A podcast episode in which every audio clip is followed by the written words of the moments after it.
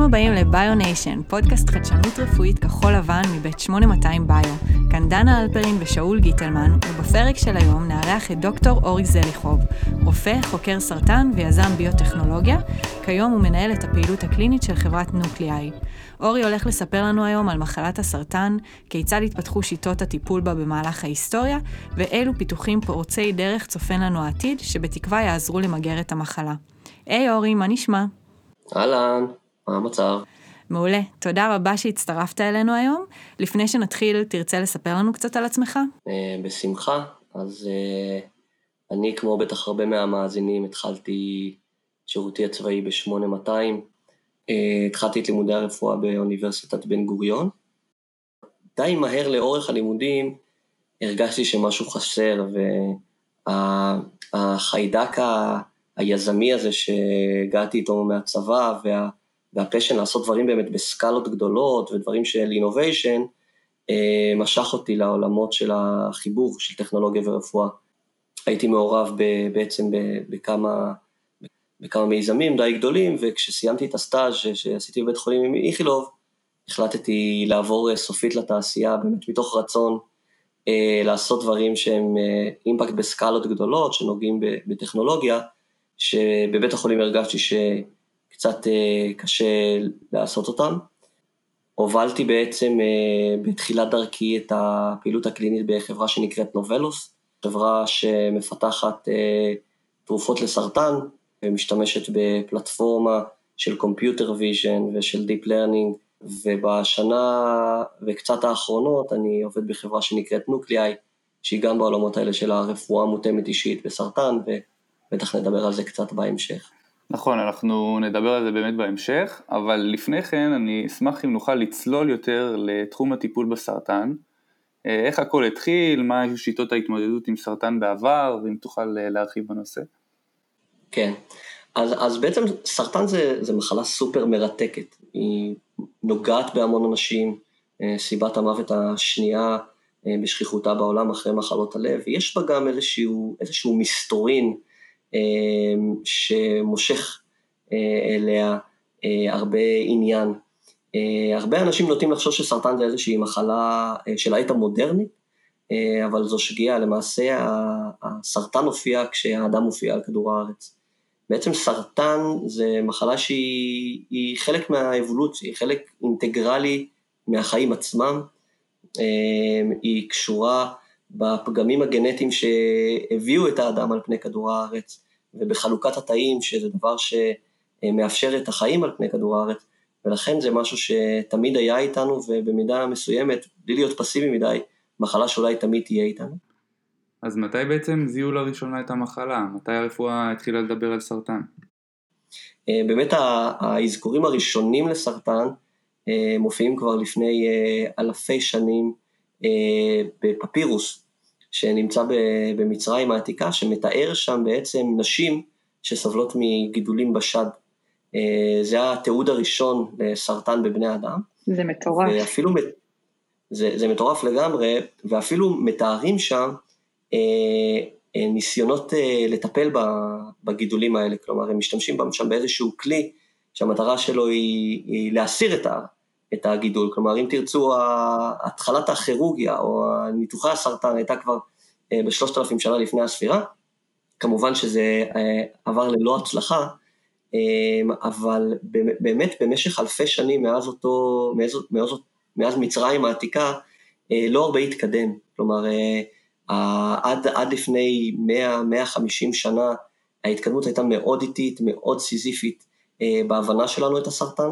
השינוי הגיע כש, כשבאמת אה, אה, ימי הביניים הסתיימו, במאה ה-15, פתאום היה אפשר לנתח גופות, אה, הופיע המיקרוסקופ, ו, ו, והייתה פריצה של באמת כל העת המודרנית, ולראשונה בעצם ראינו שגוף האדם מורכב מתאים, לא מלחות ולא ממרות, אלא מתאים, והבינו שסרטן זה מחלה של התא, שבעצם זה, זה תאים שיוצאים משליטה, שמתחלקים בצורה לא מבוקרת, וזה בעצם סרטן.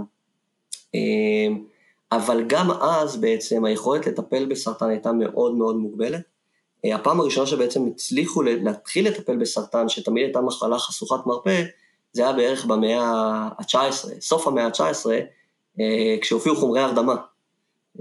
וכשהופיעו חומרי הרדמה, אז בעצם עלתה כירורגיה אל קדמת הבמה של עולם הרפואה, ופתאום אמרו, אוקיי, יש פה גידול, יש פה איזושהי מסה נוקשה, זרה, איזשהו גוף זר, בוא נוציא אותה. ואנחנו באמת מכירים שהרבה פעמים אנשים שחולים בסרטן, אחת השיטות טיפול המוכרות זה שהם צריכים לעבור איזשהו ניתוח כדי להסיר את הנגע.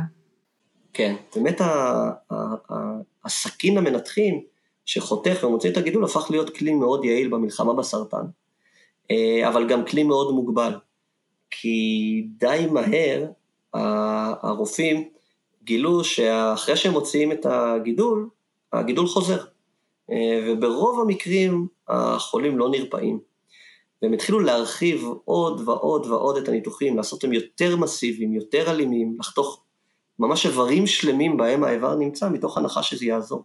לפעמים זה עזר, אבל ברוב המקרים זה לא עזר, אה, כי מה שהם לא הבינו באותה העת, זה שסרטן זה לא אותו גידול שאתה רואה בעין, אלא זה באמת אין ספור מיליוני תאים שמפוזרים אה, בסמוך לאותו גידול ולפעמים גם במרוחק מהגידול, זה כבר בשלבים מתקדמים של המחלה שיש גרורות, ולכן ההוצאה של אותו גידול, אה, כשאתה מסתכל בעין, היא נראית כמו פתרון אולטימטיבי, אבל למעשה היא פתרון חלקי, והמחלה הייתה חוזרת. אז איך האנושות התמודדה עם זה במצב כזה? אה, השלב הבא, המהפכה הבאה שהגיעה אחרי הכירורגיה, זה בעצם הקרינה. אה, שבאמת הגיע גם בסוף המאה ה-19, שבעצם אה, זה התחיל מהרנטגן, אה, רנטגן, וויליאם רנטגן, גילה בעצם את אותם קרני X, שיש להם איזושהי יכולת חדירות לעבור דרך רקמות ולדמות את העצמות, היום אנחנו משתמשים בזה כמובן, אבל הוא גם גילה שכשהוא משתמש במכשיר הזה, זה, זה, לא רק ש, זה לא רק מאפשר לו לראות מה קורה בתוך הגוף שלו, אלא זה גם ממש משאיר חותם על הגוף שלו. הרבה אנשים שהיו מקרינים ומשתמשים במכשירי הרנטגן, פתאום היו מופיעים להם כל מיני כוויות על הידיים. והבינו שהחומר הזה הוא לא, הוא לא רק יכול לדמות את הגוף, הוא גם יכול להשפיע על הגוף, לשנות את הגוף. ואמרו, רגע, אם הוא שורף את הגוף, או, או, או, או פועל על הגוף, בוא ננסה, בוא ננסה לגרום לו לעשות משהו לסרטן. אמ, ובאמת זה התגלה כשיטה יעילה, והתחילו להקרין את הגידולים הללו, וראו שהם אה, מגיבים אה, לאותה קרינה. אתה יכול להסביר מה הקרניים האלה בדיוק עושות? איך זה פוגע בגידול? היום אנחנו יודעים שהקרניים האלה, האופן שבו הן עובדות, הן גורמות לשברים ב-DNA של התאים, וגורמות בעיקר לתאים ש- שמתחלקים בתדירות גבוהה למות בעקבות אותם שברים מרובים ב-DNA, אה, ופתאום זה היה איזושהי אה, איזשהו טיפול שיכול להשלים את הטיפול הכירורגי, ואז התחילו גם לשלב אותם. כלומר, היית עושה ניתוח, ולאחר הניתוח, מתוך הנחה שיש כל מיני שאריות שאתה לא מסוגל לראות בעין, הקרנת אה, באותם קרניים בלתי נראות את אותם תאים בלתי נראים, אה, וזה שיפר מאוד מאוד את התוצאות, אבל גם זה אה, היה ממש קצה הקרחון, רוב החולים, בעיקר חולים מחלה מתקדמת, לא הגיבו. הקרינה בדרך כלל ממוקדת אה, לאזורים מאוד מסוימים, ככה שגם הניתוחים וגם הקרינה זה טיפולים מאוד טובים למחלה לוקאלית, מחלה מקומית שהיא בשלבים מוקדמים, אבל למחלה מתקדמת, הטיפולים האלה אה, ממש לא יעילים. כי כבר אי אפשר להקרין את כל הגוף בעצם. אי אפשר להקרין את כל הגוף, ו... וזה טיפול שהוא גם מאוד מאוד טוקסי. הרבה מהחולים גם היום, שהקרנה הפכה להיות אה, הרבה יותר יעילה והרבה יותר מדויקת, אה, מפתחים סרטן בגלל הקרינה. Mm-hmm. כלומר, הקרינה גורמת לפגמים ב-DNA בשביל להרוג את תאי הסרטן, אבל הסיבה שסרטן נוצר הוא בגלל פגמים ב-DNA.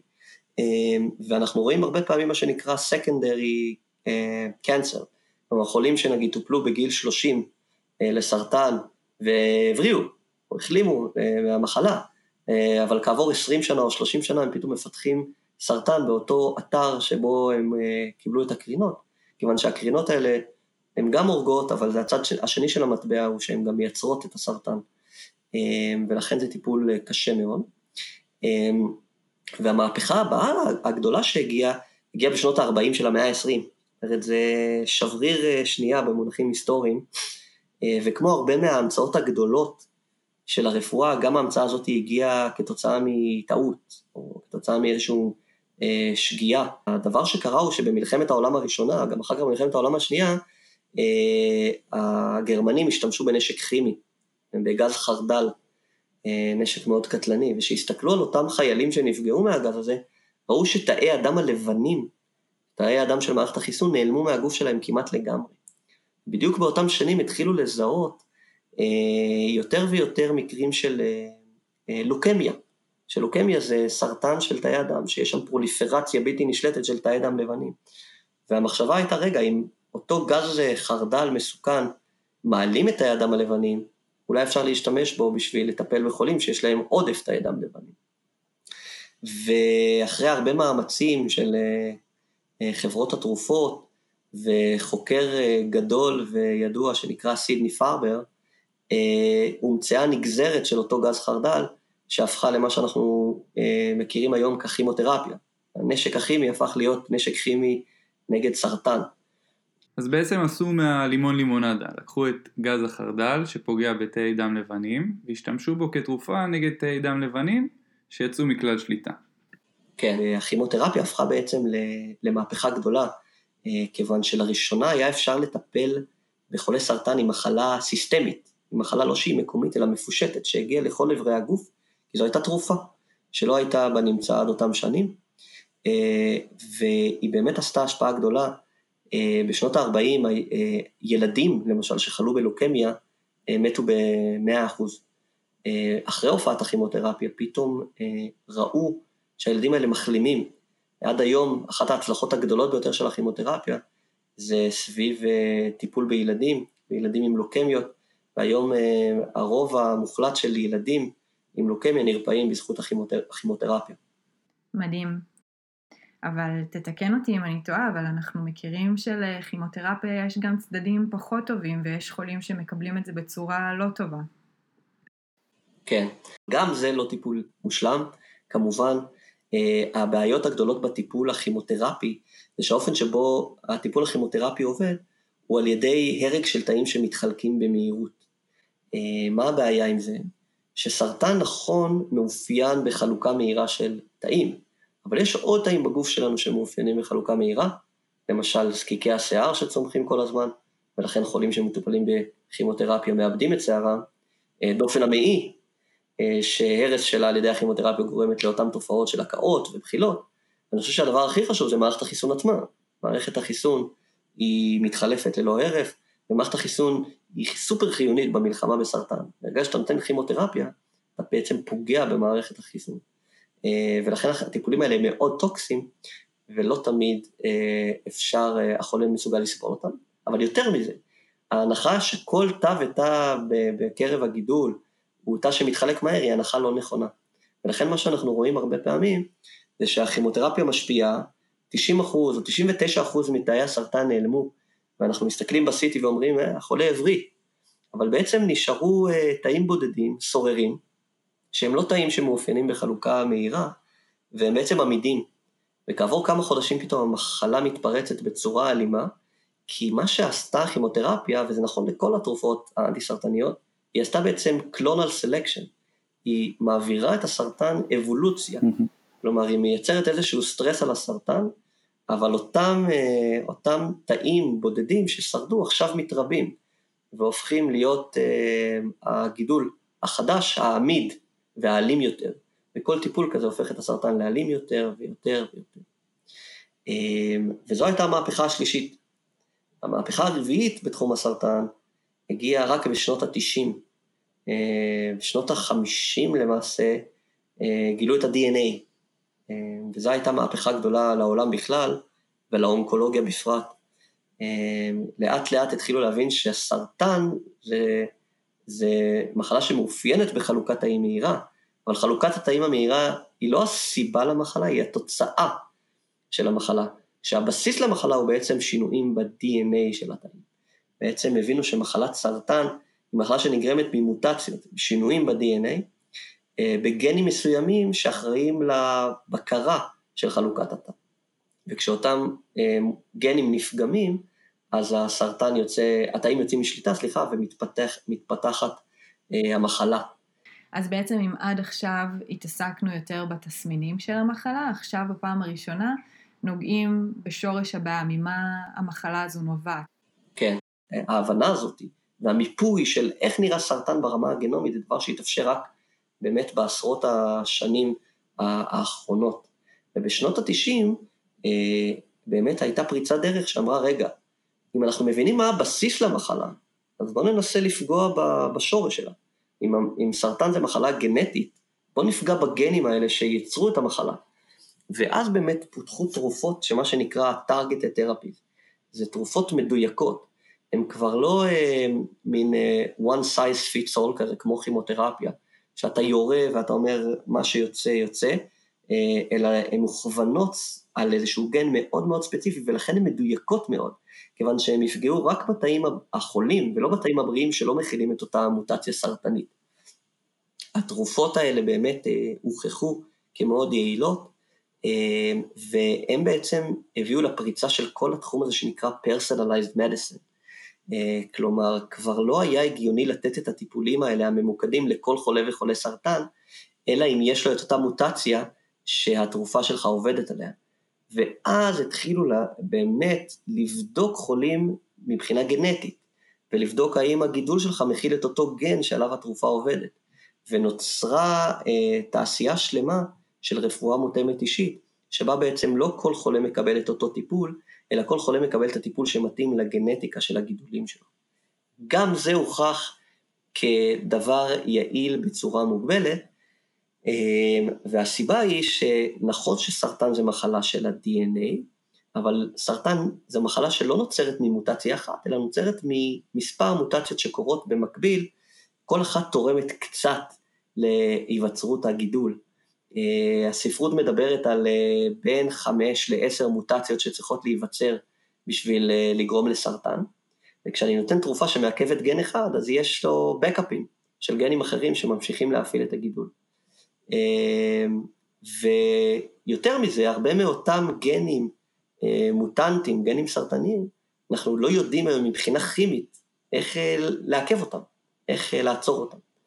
אה, וזה אחת המגבלות הגדולות ש, של הטארגט תרפי, שאנחנו סובלים ממנה במידה מסוימת עד היום. זה נשמע בעצם שכל פעם שהאנושות מוצאת פתרון לסרטן, הסרטן איכשהו מצליח להתעלות ולהתגבר על זה.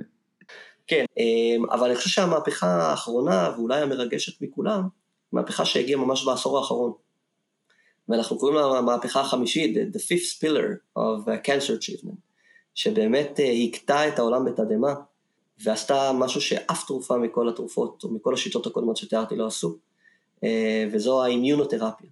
אה, והשיטה הזאת, בקצרה, זאת שיטה שבה אנחנו לא תוקפים את הגידול בצורה ישירה, אלא אנחנו מאפשרים למערכת החיסון שלנו, שעברה אבולוציה של מיליוני שנה, שלמדה אה, להתמודד עם גידולי סרטן ועם תאים סרטניים אצל כל אחד ואחד מאיתנו בכל רגע נתון, אנחנו מאפשרים לה לחסל את הגידולים בקרב חולי סרטן, המנגנון הזה עובד בצורה מופלאה, וזו הפעם הראשונה שרואים חולים עם מחלה קשה, עם מחלה גבורתית, נרפאים. כלומר, כל הדברים שהזכרתי, אה, אה, הכירורגיה והקרינה, הן מתאימות למחלה מקומית בלבד. הכימותרפיה והטארגט תרפיז מרפאות קבוצות מאוד מאוד מסוימות של חולים, אבל לרוב מתפתחת עמידות אחרי מספר חודשים והמחלה חוזרת. והאימיונותרפיה באמת עשתה מהפכה, אנחנו רואים חולים ויש כבר פולו-אפ של התרופות האלה שהתחילו לקבל אישור בערך ב-2015, שחולים נרפאים לגמרי. אני הייתי במרפאה אה, של סרטן ריאה איזושהי תקופה, עם אחד הרופאים המובילים בתחום אה, בישראל, והוא היה אחד מהחלוצים של הטיפול בארץ של אה, אימיונותרפיה, ואני זוכר שישבו אצלנו חולים עם גרורות במוח, שנמצאים על כיסא גלגלים, ושהם באים להיפרד מהמשפחה. ו... והם היו נפרדים מהמשפחה אה, אם הם היו מגיעים אה, למרפאה שלו קצת לפני שנת 2017, שהטיפולים האלה אושרו על ידי ה-FDA ונכנסו לסל. אה, אבל הם, התמזל מזלם והם טופלו באותן תרופות, ואתה רואה אותם חוזרים אחרי מספר שבועות, והם נראים כמוני וכמוך. מדהים. והדבר המדהים הוא שהאפקטאים האלה, נמשכים למשך שנים רבות, ואנחנו רואים שכבר חמש שנים, עשר שנים אחרי הטיפול, החולים האלה עדיין נרפאים, וזו המהפכה העצומה שהולכת לשנות את האונקולוגיה ללא היכר. גם היא סובלת מבעיות כמובן, התרופות האלה מאוד מאוד יעילות, אבל לא כולם נהנים מהן. למשל בסרטן ריאה, שזה אחד התחומים שבהם האימיונותרפיה מובילה, רק 20-30 אחוז מהחולים יגיבו בצורה מופלאה כזאת, כשרוב החולים שיקבלו את זה למעשה בכלל לא מגיבים, והם נתונים לאלטרנטיבות שכמו שהזכרנו, הן לא ממש מיטביות.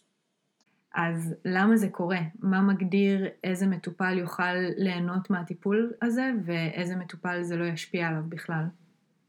אז זה אחד מהשאלות הגדולות, זה אחד מה, מה-holy grails של האימיונותרפיה. כלומר, למה אחד מגיב בצורה מופלאה, ולמה האחר אה, עמיד לטיפול הזה לחלוטין?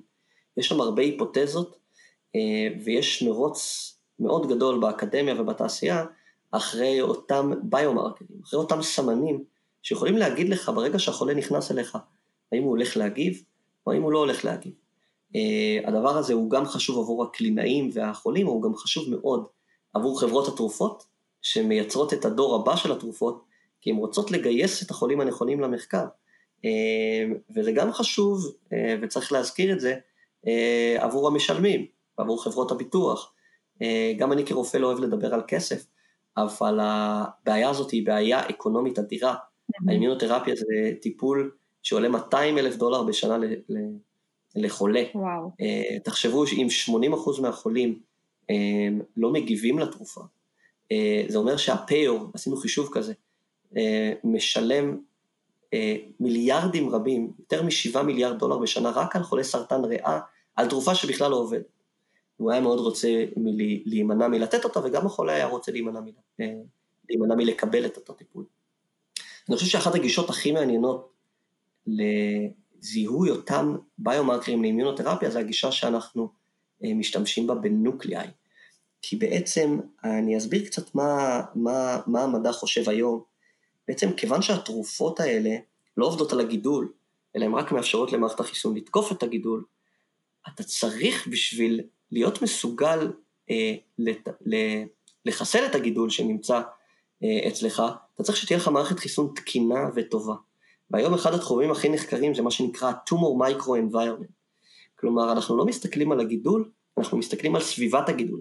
האם סביבת הגידול היא בשלה מבחינה חיסונית? האם יש שם מספיק תאי T, אותם תאי דם לבנים שהורגים חיסול, שהורגים אה, גידולים? האם הרקמה היא לא היפוקסית, כיוון שהיפוקסיה גורמת להרג של אותם תאי מערכת חיסון וכולי? ו, ופתאום ההסתכלות הופכת מהסתכלות שהיא לא בהכרח tumor centric, אלא היא אה, TME, tumor microenvironment centric, שמסתכלת על, ה, על, ה, על, ה, על הסרטן כסיסטם, של, אה, זה סוג של אורגניזם, שהוא לא חי כיצור נפרד, כ stand alone, הוא כל הזמן בתקשורת עם ה host, עם הבן אדם שהגידול נמצא אצלו. ומה שאנחנו עושים בנוקליאי זה בעצם אה, אנליזה של ביופסיות של חולי סרטן. ובביופסיה של חולי סרטן, מה שאתם רואים, זה גם את הגידול, אבל גם את ה tumor microenvironment. ומה שהמדע מראה, שהאופן שבו מערכת החיסון נראית, מבחינה ויזואלית, והארגון המרחבי, הצפיפויות של התאים, המרחקים בין תאי מערכת החיסון לתאי הגידול וכולי, אה, כל אותם פיצ'רים, כל אותם אלמנטים, הם פרדיקטורים מאוד מאוד חזקים לתגובה לאימונותרפיה, ואנחנו באמת בימים אלה אה, משתמשים ביכולות שלנו לעשות אנליזה של אותן ביופסיות, של חולים שטופלו באימונותרפיה, בשביל לייצר איזשהו classifier בשיטות של Deep Learning, שבעצם יאפשרו להסתכל על הסליידים ולייצר חתימה אימיונית, ויזואלית, שתגיד מה בעצם מפריד בין אותם חולים שהגיבו טוב ואותם חולים שלא הגיבו טוב. לי יש היום דאטה מהשותפים שלנו בישראל, של אה, חולי סרטן ריאה, שטופלו באימיונותרפיה והגיבו בצורה יוצאת מן הכלל, וחולים שהגיבו בצורה גרועה מאוד. אבל גם יש לי את הסליידים הפתולוגיים שלהם, ובאמצעות האלגוריתמים שלנו אנחנו יכולים לנתח מה מבדיל מבחינה ויזואלית בין הקבוצות, וזה יאפשר לנו לפתח ביומרקרים לאימיונותרפיה. אז זה אחת מהגישות, יש עוד הרבה גישות, אבל אני חושב שהמגמה הזאת הולכת ותתחזק אה, עם השנים הקרובות. וואו, איזה מעניין. ואיזה כיף לסיים את הרצף שעברנו ככה על פני ההיסטוריה עם קצת uh, תחושה יותר אופטימית ככה לקראת העתיד. ואם אנחנו כבר מסתכלים על העתיד, אז יש לך באמת אה, כל מיני כיוונים או פיתוחים חדשים שאתה יכול לצפות ש, שנוכל לראות בקרוב? כן, אז דבר ראשון שאני רוצה לומר על הנושא הזה, אה, זה שבאמת כמות הכסף, אה, המשאבים והמחקר שמושקע בסרטן, מצד אחד הם אדירים, מצד שני, אנחנו רואים שההתקדמות היא לא מהירה כמו שהיינו רוצים. אם אני מסתכל למשל על הקורונה, mm-hmm. ואם אני מסתכל למשל על מה שעשו עם האיידס, התחושה שלי זה שברגע שיש אינטרסים של מדינות לטפל בבעיה, אז יש שם איזושהי יכולת שיתוף פעולה יוצאת מן הכלל שמביאה לפתרונות במהירות אה, יוצאת מגדר הרגיל, ואני חושב שהקורונה והפיתוח של החיסון לקורונה זה אחת הדוגמאות המובהקות לכך. אה, אני חושב שאם הנחתנו אדם על הירח, ו, ופיתחנו חיסון לקורונה תוך שנה, אנחנו גם יכולים לרפא את הסרטן. אלא שסרטן זה מחלה שמצד אחד הברדן שלה על הכלכלה ועל בני אדם הוא עצום, מצד שני לא מאיימת עלינו כספישס, כאוכלוסייה. ואני חושב שהאינטרסים של מדינות, ב, של, של, של מדינות בפיתוח תרופות לסרטן הם, הם עדיין הם, הם מוגבלות. ועם זאת, אני חושב שיש פה פוטנציאל באמת עתיד מזהיר לטיפול במחלה. קשה מאוד לחזות מה יקרה אה, עוד חמש שנים, עוד עשר שנים, ודאי עשרים, שלושים שנה. אה, רוב התחזיות בתחום הזה נכשלו. אני בכל זאת אנסה אה, לתת את מה שאני רואה כהדבר הגדול הבא, או הדברים הגדולים הבאים בתחום האונקולוגיה, אה, או המגמות המרכזיות. אני חושב שהדבר ה... אולי המלהיב ביותר, אנחנו הזכרנו את ההצלחה הגדולה של אה, סכין המנתחים בשלבים מוקדמים של מחלה, לעומת הכישלון של רוב התרופות בשלבים אה, מתקדמים של מחלה. ולכן אחד מהדברים החשובים ביותר בשביל לנצח את הסרטן, אה, זה פשוט to prevent, זה לזהות אותו בש, בשלב מאוד מאוד מוקדם, כשהוא נתיח, כשהוא קטן, אה, וכש, וכשאפשר להסיר אותו. אה, לעשות early detection לסרטן זה דבר שכבר שנים מנסים לעשות, ובמידה מסוימת אנחנו עושים אותו אה, עם כל מיני בדיקות סקר, כמו הממוגרפיה ובדיקות כאלה ואחרות, אבל לאחרונה הייתה פריצת דרך אדירה אה, בתחום, סביב טכנולוגיה שנקראת liquid biopsy. ש-liquid biopsy זה טכנולוגיה שבאמצעותה אנחנו לא מסתכלים על ה-DNA ועל החלבונים של הגידול מהגידול עצמו, אה, על ידי הוצאה של חתיכה מהרקמה בביופסיה, אלא מהדם. אה, מסתבר שהגידול שלנו כל הזמן מפריש לדם אה, חתיכות ממנו, והוא מתפרק, והוא, ואותם חלקיקי DNA ואותם חלבונים מסתובבים לנו ומשייטים לנו בדם.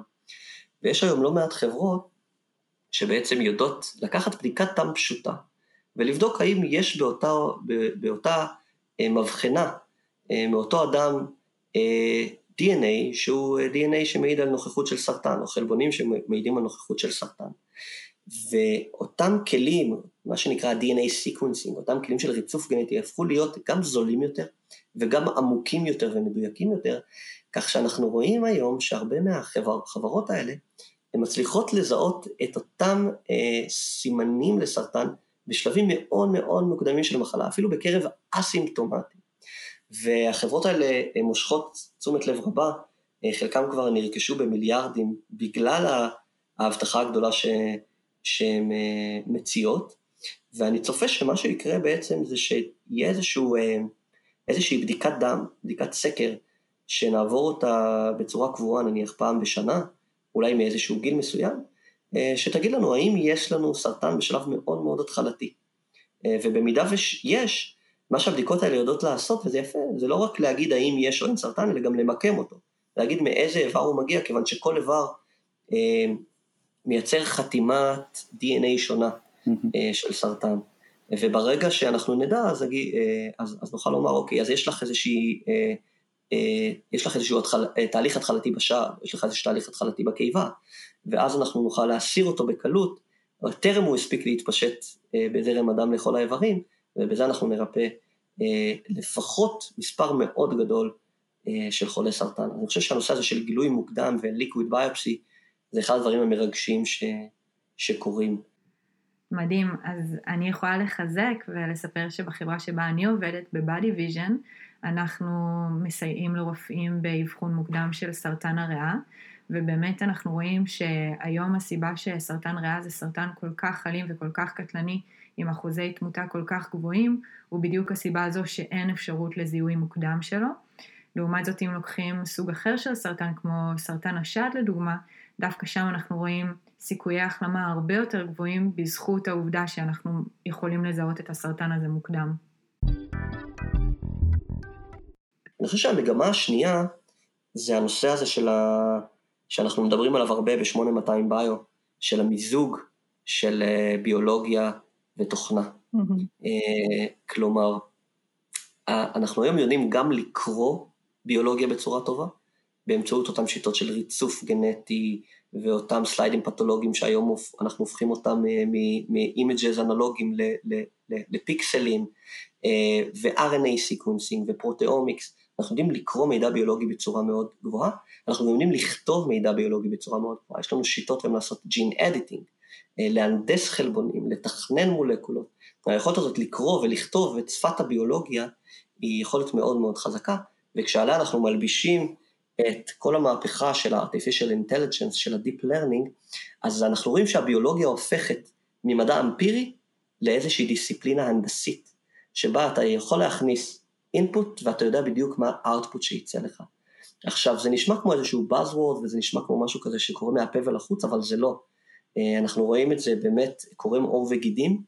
אה, אנחנו גם רואים את זה בתעשייה, שיתופי פעולה ענקיים של מיליארדי דולרים בין חברות פארמה מסורתיות לחברות AI כמו NVIDIA או מייקרוסופט, שהם מבינים ששם הדור הבא של הפיתוח תרופות יקרה, ואנחנו רואים את זה גם בספרות המדעית והרפואית, אנחנו רואים ממש, אה, יצא לא מזמן אה, עבודה שהראתה פיתוח של תרופה לפיברוזיס ב-14 יום באמצעות AI, כל התהליך הסיזיפי הזה של אה, איתור הטארגט לתרופה, וה, והמולקולה הנכונה אה, שצריכה לעכב את אותו, את אותו טארגט נעשה בצורה הרבה יותר מהירה, הרבה יותר מדויקת באמצעות AI.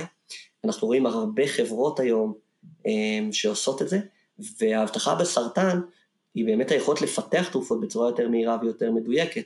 למשל, הזכרתי בטארגט תרפיז את, התרופ, את אותם חלבונים שאנחנו לא יודעים היום לעכב, כי יש להם איזשהו מבנה כימי מאוד מורכב, אנחנו רואים ממש בשנה, שנתיים האחרונות, שגם זה משהו שמתחיל להיפתר, ולא סתם בגלל ביולוגיה, אלא גם בעזרת ביולוגיה חישובית, בנושא של AI, אז למשל, יש חלבון שנקרא KRAS, שהוא אחד מהחלבונים הכי נפוצים אה, בסרטן, זה, זה מוטציה שנמצאת במשהו כמו 30 עד 50 אחוז מחולי הסרטן, ואף פעם לא ידעו איך לעכב את אותו, את אותו חלבון סרטני, המבנה שלו מאוד אה, אה, בעייתי מבחינה כימית, הוא, הוא חלבון שנחשב שטוח אין לו שום פוקט או כיסים שיכולים להכיל את אותם אה, מעכבים, את אותן מולקולות קטנות שמהוות את התרופות, אבל באמצעות כלים של באמת uh, uh, computational chemistry וביולוגי, הצליחו לנתח את המבנה ואת התנועה של החלבון ולפתח תרופה לחלבון הזה למשל. אז אני חושב שהנושא הזה של AI לדרג דבלופמנט, ולא רק לדרג דבלופמנט, אלא גם לביומרקר דבלופמנט, כמו מה שאנחנו עושים בנוקליאי, יאפשר לפתח תרופות בשביל אה, לטפל במה שעד היום נחשב כ-undruggable אה, mutations או undruggable proteins. אז אני חושב שזה הדבר השני. אני חושב שהדבר השלישי זה ההמשך של המהפכה החמישית הזאת של האימיונותרפיה, שתהפוך להיות יותר ויותר מתקדמת. כלומר, מה שאנחנו רואים זה בעצם קצה הקרחון. התרופות האלה שדיברתי עליהן, זה תרופות שעובדות על מנגנון קטן, ספציפי, שנקרא checkpoint inhibitors, אה, במערכת החיסון, אבל מערכת החיסון זה מערכת סופר סבוכה ומתוחכמת, ואנחנו לומדים אה, ככל שעובר הזמן להנדס אותה ולהשפיע עליה בצורה יותר ויותר אה, משמעותית וחזקה. אז למשל אנחנו רואים היום אה, אה, תופעה אה, הולכת וגוברת של הנדסה גנטית, כלומר שאנחנו ממש לוקחים את תאי מערכת החיסון של החולה, מהנדסים אותם, אה, ככה שידעו לזהות את תאי הגידול של החולה ומזריקים אותם חזרה, וגם שם אנחנו רואים הצלחה פנומנלית. אה, אנחנו רואים את כל הנושא של אה, חיסונים. כלומר, תחשבו על אה, מודרנה ועל החיסון של הקוביד, mRNA, כן? זה אותו, אותו RNA שליח שבעצם מייצג את ה-RNA הוויראלי ומאפשר לגוף לחסן אותנו כנגדו, מודרנה בעצם זו חברה שהתחילה כחברה אונקולוגית. אה, לא, לא יודע כמה אנשים יודעים את זה, אבל התרופות הראשונות שמודרנה ניסתה לפתח הן תרופות כנגד הסרטן, שהן מגיעות בדיוק מה, מהמקום הזה, של בוא ניקח את ה-RNA, את אותו, את אותו חומר גנטי של הסרטן, נזריק אותו לחולה עצמו, מערכת החיסון תזהה אותו כ-non-self, כאיזשהו זר, ומערכת החיסון אה, תשמיד אותו. אז זה לא חיסון במובן של אני אמנע ממך מלפתח סרטן, אבל זה כן חיסון במובן המנגנוני, שבו אחרי שאובחנת לסרטן, אני יכול לקחת את הסרטן שלך, למפות אותו, לייצר ממנו חיסון ולאמן את מערכת החיסון לזהות את, אה, את הגידול שלך. אני חושב שהשילוב הזה של early detection לסרטן, אה, תרופות יותר מתוחכמות שמבוססות על, על AI, ועל uh, ההתקדמות שיש לנו בכתיבה וקריאה של ביולוגיה וההנדסה של מערכת החיסון, uh, יביאו לריפוי של המון המון חולים בעשור הקרוב, ב-20 שנה הקרובות, מסרטן, uh, וגם אם לא ירפאו אותה לגמרי, אז כן יהפכו אותה למחלה כרונית שאפשר לחיות איתה למשך uh, שנים רבות. וואו, איזה מעניין. באמת, מטורף. נראה ש, שהעולם הזה צפוי לעבור שינויים גדולים בעתיד הקרוב. ממש. אז אה, אורי, תודה רבה לך, היה באמת פשוט מרתק. לי באופן אישי חידשת המון. אז אה, שוב, תודה רבה שהיית איתנו היום. תודה רבה, אורי. תודה רבה לכם, היה כיף להיות פה.